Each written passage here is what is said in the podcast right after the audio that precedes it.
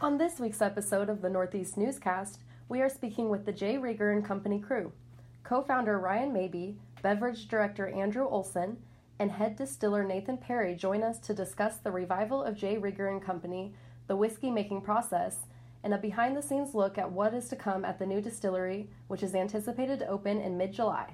This interview was recorded at the current J. Rieger & Company distillery in the East Bottoms, so please excuse the recording quality.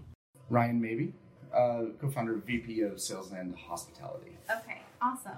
So give us an idea. I kind of want to hear the story of how this came to be, and I'm sure you've told that story plenty of times. Yeah, the trick is like distilling, no pun intended, distilling it down to like a short story, because it's, it kind of encompasses about 130 years. Oh, yeah, roughly. But basically the way that we ended up here is, the company was founded back in 1887 here in Kansas City by Jacob Rieger. Became a big national brand.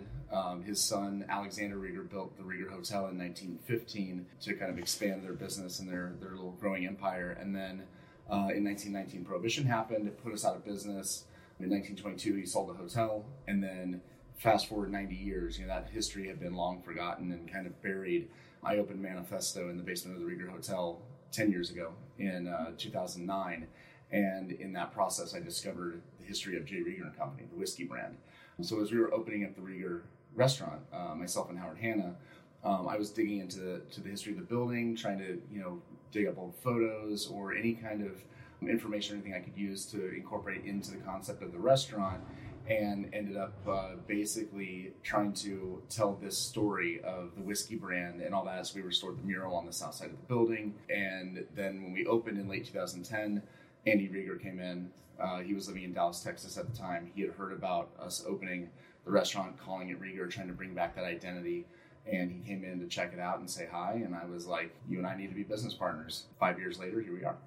So let's unpack that 5 years later a little bit, because actually it's more than 5 years. It's like 9 years later, but we've now been back in business for 5 years. It took me a while. It took us a while to kind of come to a point where we were ready to like really make things happen. Mm-hmm. So what was that initial conversation? Because I think someone said it varies in whether you ask Ryan or you ask Andy, but a little bit. I mean I threw out the idea to him probably not more than 10 minutes after I met him. He walked in on our opening night basically, and it was one of the first things I said. I was like, oh my God, you're the great-great-great-grandson of Jacob Rieger. Mm-hmm. I didn't know anybody with the Rieger family up until that point. Mm-hmm. I had no personal connection to the family or anything. And so then getting to meet Andy and, learn that he's part of that lineage and part of that legacy. And I already had it in my head to try and resurrect the brand. Mm-hmm. To me, it was like, it was a no-brainer, like right from the start. Mm-hmm. It took Andy a little longer to get to that point than it did for me. But we actually didn't talk for about a year after that first meeting that weekend.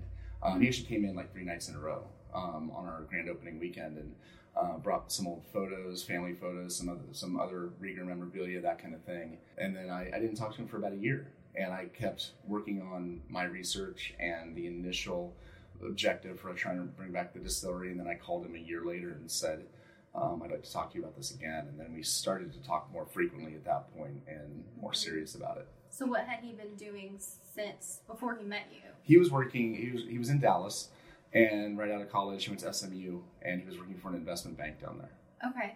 So at that point was J. Rieger & Company, there was nothing left at that point. There was just these old bottles and whatever little ads and shot glasses we could find and that kind of stuff, Okay. That's amazing, just to kind of know that concept, know the history, and even meet him. I feel like would just be merging all of that together. So you've got this amazing building that you're working on right now. So tell us a little bit about the process, where you are in the process. Mm-hmm. So what still has to go into that?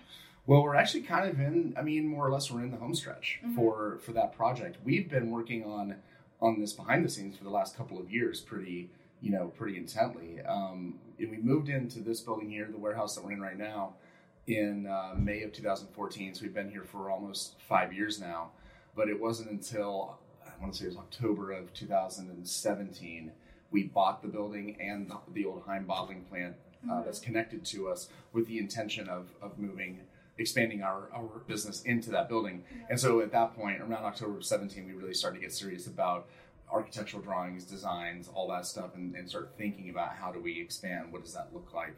And so we've been working on that ever since then. But like the actual physical construction of it really began in earnest last September. Okay. So tell us a little bit about your history, because I thought that was pretty interesting too, about kind of your backgrounds and a little bit of the education that you received. Yeah, I mean, my entire career has been in the hospitality industry and mostly on the beverage side. So really all began seriously at Pierpont's in Union Station back in 1999. So I was on the opening staff for Pierpont's. I was 21.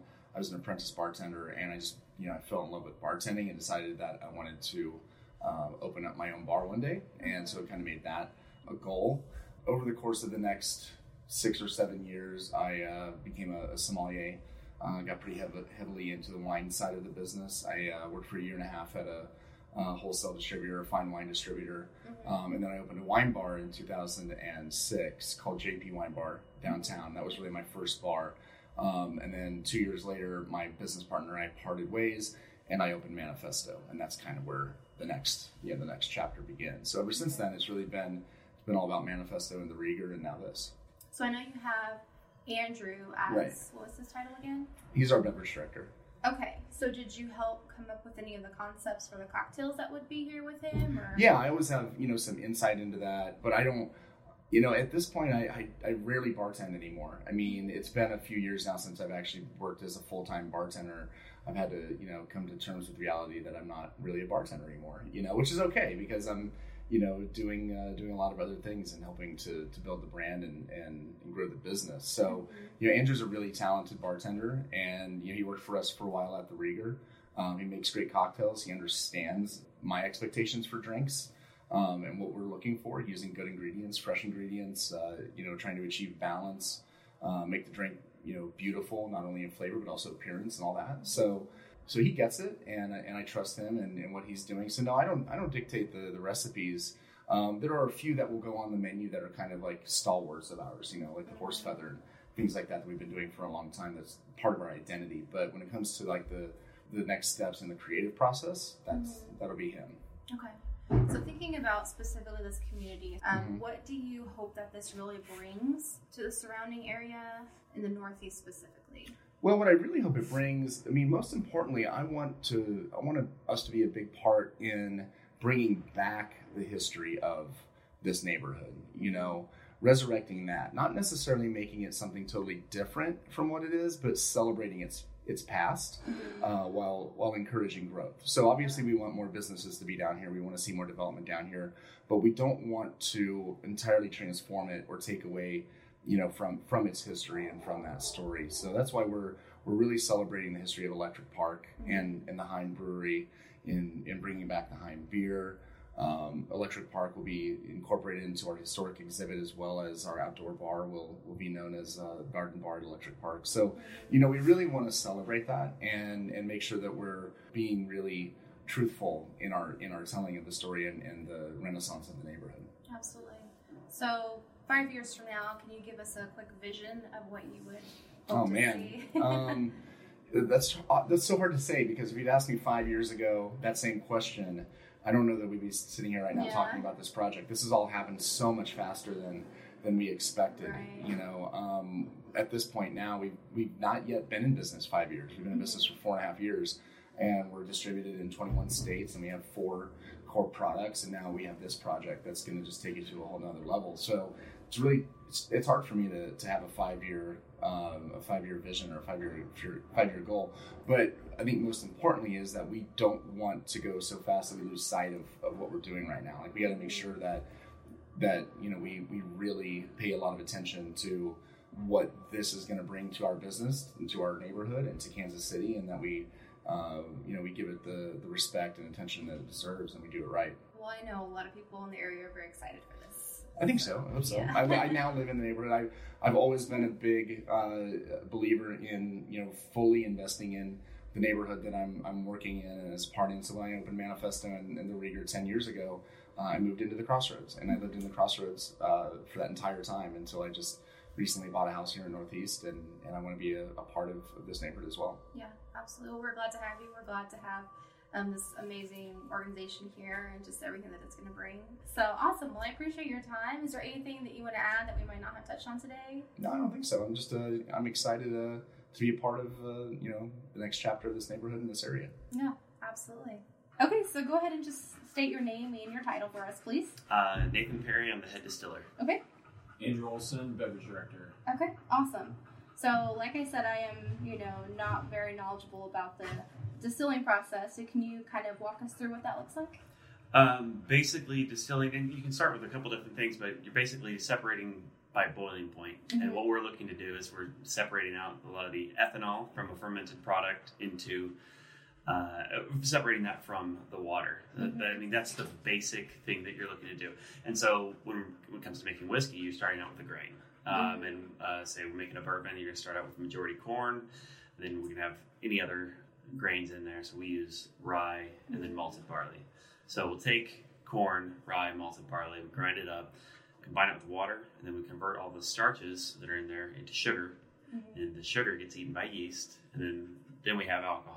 Then we take that, we put it in our still, and then we get whiskey. That's okay. A very crude way of looking at it, but that's that's a basic. Okay. Well, maybe I know a little bit more than that. But yeah. So, are you trying to with this specific brand of mm-hmm. whiskey?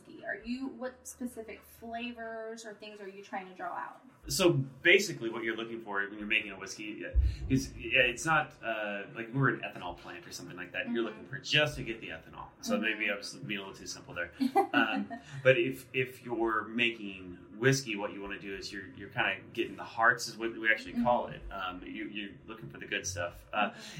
In there, some of the flavors that you're going to get are called congeners. It's they're byproducts from fermentation, but they are what makes, at least from the fermentation, makes whiskey taste like what whiskey tastes like. Mm-hmm. So it's some grainy flavors coming from the corn, some sweetness actually from the corn, a little spice from the rye, and that it's all taste, mm-hmm. Really. So you could do it by setting set points with temperature and things like that, and have a computer try to control it, or like we do, it's all by taste. Okay. And so you're tasting like, this is what I want it to taste like. There's really no worry about, and you see a lot of moonshine when you're talking about methanol or something that, oh, don't drink moonshine and make you go blind, that sort of thing.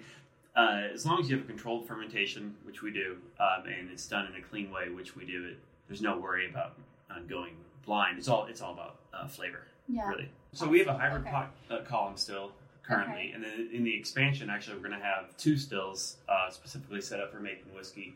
One is going to be a column still that will make what is called our low wines. Mm-hmm. So it'll make the first run through, really just trying to grab a lot of the ethanol. And then the second run through will be the one for flavor, which will go on that still. Okay, so does that determine the flavor? Or does that make really the way that it's shaped or looks? Yeah, the distillation process probably, it depends on what school of thought you're in, contributes probably 25 to 40% of the flavor of a finished whiskey, and the rest is going to come from the barrel aging process. Okay. And so that is where the magic happens, which I really don't have a whole lot of control over. It's kind of unnerving, but it's the truth. There's a multitude of interactions going on inside the barrel. People try to oftentimes analyze it and try to get, this is happening. So try to oversimplify it, mm-hmm. And then or just maybe speed it up or make it happen faster. When really it just takes time. It takes time, and so that's the way a lot of the big guys do it. Actually, all of the big guys are going to be doing it. Standard 53-gallon barrel and let it age for X number of years, and that cycle of, especially here in our building and really in the Midwest, we get these fluctuations of temperature. So it's cold in the winter, hot in the summer, and then that actually helps with the maturation process. Mm-hmm. So here, mm-hmm. we're not trying to speed up that aging process. We're just letting it happen. Yeah, you let it happen as it's going to happen, as it has traditionally happened for a long time in Kentucky. And you see how their barrels are aging. It's almost exactly the same way. We modeled our barrel storage, at least the way we have it set up, kind of after what mm-hmm. they've done. So what kind of barrels are they? These barrels that we have, they're white American oak with a number 3 char, which means the inside was actually set fire to it for about 45 seconds. Mm-hmm. And it's got to be American oak and charred American oak to make bourbon and rye. So are these new? Or are they yes, these are all new, yeah. Okay. We do have a whiskey that we put into the blend that can go into a second use barrel. Mm-hmm. It's called a light corn whiskey. The vast majority of our barrels are new. And they actually come from Lebanon, Missouri, so just down the road. So do you use any barrels that have had sherry, or do you add the sherry? I think I read that somewhere. Yeah, so we add the sherry. For the Kansas City whiskey, that was part of our definition of what Kansas City whiskey is actually it's a blend of, we use corn whiskey, rye whiskey, and then we actually add in the sherry. And so that's a throwback to a style that would have been incredibly popular when J. Rieger and Company was originally around. And so for us to be able to discover this category of whiskey that was really dead post-Prohibition, and then recreate it here in Kansas City was kind of a cool thing. So we take the whiskey from the barrels, we'll dump those barrels, we'll taste that, and then we blend it to what our standard recipe is, and then we will add the sherry to that. And then once we do that, then we cut it down to proof and we bottle it. Okay. So tell us a little bit about your background. How did you get into this? How do you know all this? Luck. Just dumb luck. Oh, yeah? Okay. So my background, I'm a science nerd. I taught high school for a couple of years, realized I didn't want to be a high school teacher, and then actually worked at Boulevard Brewing Company for 5.5 years. And so there, I kind of cut my teeth on making alcoholic beverages, but then worked in the micro lab, then whenever Andy and Ryan were looking for someone to come and kind of be in charge of production, that was about the same point where I was looking at where's my next step in my career. Mm-hmm. And I thought it was going to be at Boulevard. I really didn't have any intention of leaving. And so when I met with them at first, I thought, hey, just going to meet and talk and see what they're about, and maybe this is a good idea. And it was kind of terrifying to leave what I thought was a really, really, really good job for a job with these two guys that I really didn't know, and this kind of startup. And but that was 4.5 years ago now, and it's been, I joke and say I got lucky, but I do think I got really lucky. I just kind of fell into a job that allows me to do things that I really enjoy and the problem solving that I like as far as the production on the alcohol side, and then not have to worry about, we have Andy on the business side that gets to handle all the, what I would categorize as unfun stuff. Yeah. So like make sure the lights stay on and that sort of thing, but yeah. So how does that kind of play into what you do in creating the cocktails? Like, what do you kind of look for in specific spirits, I would say, to create the cocktails? I mean, I have ideas of what those standards are in relation to, like, I have an idea of what the spectrum is for acceptable versions of those spirits. It kind of depends. Like, my inspiration comes from a lot of different places, so it's not always, maybe sometimes the drink is designed around the spirit. Sometimes I taste the spirit and that pushes me in a certain direction, and both of those are so completely separate, like, thought process. Looking at the whiskey and the sherry being added to it, that definitely creates some, like, extra layers of character and flavor and aroma that you wouldn't normally get. Everything we make, at least on my side, has got to be scalable. Whereas next door, hey, what I think would be cool in a drink but doesn't exist is this. And so we can be like, hey, let's take this spirit and distill it with this, and we can try it on a real small scale and try it and see if it works. Mm-hmm. And that may end up being a commercially viable product, or it may not be. And so, but just having the ability to get to do that, and then have a spot to, it's not just like having a tasting room where it's like, hey, try this apricot liqueur. I don't know, but like, try this thing, try this as it's utilized in these cocktails, and see how versatile this is. And so that's, I'm really looking forward to that, because I think the way we've kind of got some stuff set up there, they're really going to allow on both sides, like, creative juices just kind of to flow and kind of interweave, and so it'll be a really cool setup. Can you give us some glimpses into maybe some of the cocktails that you're going to be serving? I think the big focus and for us and what we're doing and what we're going to be doing that no one's ever really done in the history of beverage culture is having so many different cocktails on draft at one time. Upwards of 21 cocktails on draft at any given point. Once we get the full, scope of the building completely operating with the patio and all that kind of thing. Yeah. And we will have 4 lines dedicated on every bar that will be dedicated to the core product. So for the whiskey, we'll have horse feathers on draft. For the gin, we'll be doing a seasonal gin tonic, making our own tonic syrup and tonic water, essentially, but flavoring it based on the season that we're in. And then with the vodka, we're going to work on a recipe for the KC ice water, which is like an old like dive bar cocktail that has kind of resurfaced in the last 5 to 10 years in the KC area. And then the Cafe Amaro, a friend of ours at the Rieger restaurant, he developed a drink that was Cafe Amaro based using a digestif called Capoletti that's very Campari like in its bitterness, but has a lot of vanilla notes. Punt e Mes, which is like a bitter Italian vermouth, and that's carbonated and diluted with water, and it's this very orange, chocolatey Americano is kind of the cocktail that we were going after, but it's very light, refreshing, slightly bitter, low alcohol, very effervescent. J. Rieger's involvement in the growth of Kansas City since 1887 has been really important, and flipping that, the growth of Kansas City has been really important to J. Rieger, and that's as we're seeing now. And so there's just a lot of KC stuff. I've thought about a whole like fountain, like City of Fountains menu using like names of different fountains around town as like inspiration for cocktails, and water from those fountains in the cocktail. That'd be awesome. Perfect. With Kansas City's like insanely eclectic history and there's just so much that's gone on, and that's so important to what we're doing. Kansas City is like the ultimate inspiration because there's so much. I know you guys are doing the Heim beer, correct? Can you tell us a little bit about that? Yeah, we actually got to try it yesterday. Okay, how was it? It was awesome. Phenomenal. Yeah? Yeah, it was good. And it's only going to be here, right? It's not going to be distributed. Okay. Correct. Okay. Yeah, KC Beer, they're going to be the ones that do it, and we thought it made the most sense to have them, because since they are just so true to German brewing here in Kansas City, it would make sense if we were going to revive something that was made by the Heims. Because this building is the old bottling. Right. Or the building we're going into. Yeah, that we'd want to utilize some very traditional German methods. And so what Carlton ended up doing was trying to go back and like where would the Heims been from, and looked regionally and thought, okay, this would be probably the yeast strain they would use. So it's a Bohemian yeast strain. So it's different than a yeast strain that they would normally use. So they actually brought it in just to make this one little test batch. And now they're going to, after we tasted it and we were all like, this is really good.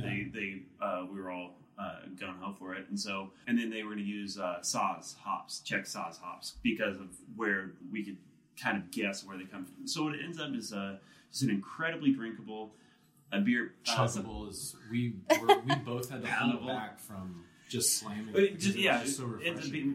Refreshing, but then also just not boring either. So it actually has flavor. The hops came through, and it's not like when people think about hops, they think about an IPA or something that's just not overly aggressive, but just really hop forward.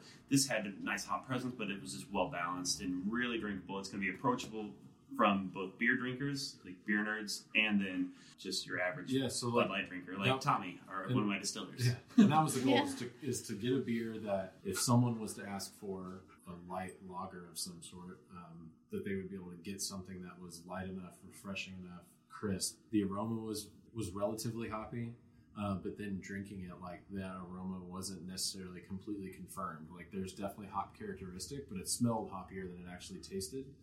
So, but then when you drink it and it's not as hoppy, it's just this like clean, easy finish. Like you said yesterday, like really good with food. I wanted to eat. Well, maybe I was just hungry there too. Yeah. But like also, it felt like it was going to be. It would balance really well because it was so clean, and it would help finish up if you were to have something like. I was thinking sausage. Like I was going to Germany. I was like sausages and. Mustard and sauerkraut. Because it would just cut through and do a great job with that. Now, is it going to, like, Tank 7, like, alcohol volume, is it going to be... It's pretty low. I think it was just 5 or just over. We don't have a final number on it, but it was going to be, it was going to be something that was not overly aggressive. Yeah. Tank 7, we always joked that when I used to work at Boulevard, it was sneaky. Because it drank really like something that wasn't 8.5% alcohol. But this will be something where it's not. It's a drinkable beer with an adult slide, and you got whiskey, and I'm like, I don't even know what's going to happen over there. You've got really good insurance. Okay, cool. There you go. That's the key. That's the ticket. Well, awesome. Yeah, the beer's exciting. It'll be the best time beer that's ever existed. It's true. If we joke about probably the methods they would have had to make beer back when they were originally making it, would have been a lot more crude. The controls that KC Bier Co has, it's just going to be better. And they have a penchant for just making something, doing it the right way, allowing it to lager the amount of time that it actually needs to lager to make it a better beer. I'm really excited to be working with them. Yeah, and I think the most importantly is the reason why we chose to go with them is because there is no one else in town that really could come up with those flavors. And what I mean, that's their wheelhouse is these like Austrian, Czech, Bavarian, German like styles of beer. Like that's where they've made their money and they've done really well at. Because this bottling plant was 1901, I believe. Built in 1901. Yeah. Okay. What I think would be great for this area, and what I think we get to hopefully be at the start of, is bringing more people down here. Because right now, a lot of times what you'll come down here for is, Frankfurt Knuckleheads has had people coming down and gets a good spectrum of crowd, but it's generally evenings. There's not near as much as there's some commercial traffic during the day, but other than that, we're not bringing this much down. So by us, we needed to expand our actual production capacity. So that needed to happen, and then having a hospitality side to it. We're going to be bringing people down here, and so, gosh, I'm excited for the next 5 to 10 years and see what kind of other businesses can pop up down here, because it's going to be mutually beneficial. It's they'll bring people down and vice versa. Anything that you're going to do beverage wise, maybe to honor Electric Park? Oh, do you absolutely know yet? Okay.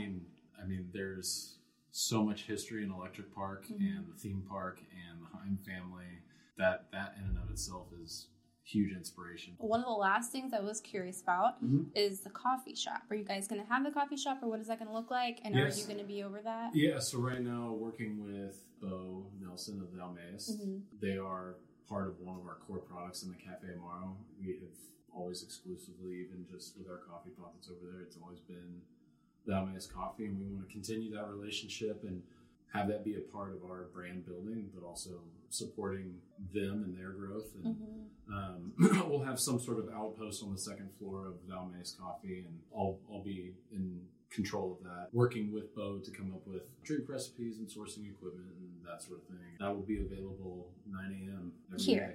Yep.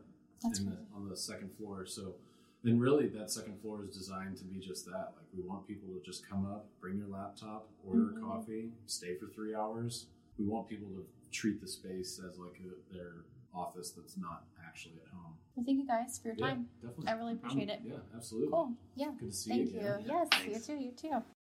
And that was J. Rieger & Company co-founder Ryan Maybee, beverage director Andrew Olson, and head distiller Nathan Perry. Thank you for tuning in to this week's episode of the Northeast Newscast. I'm Lane Streisner.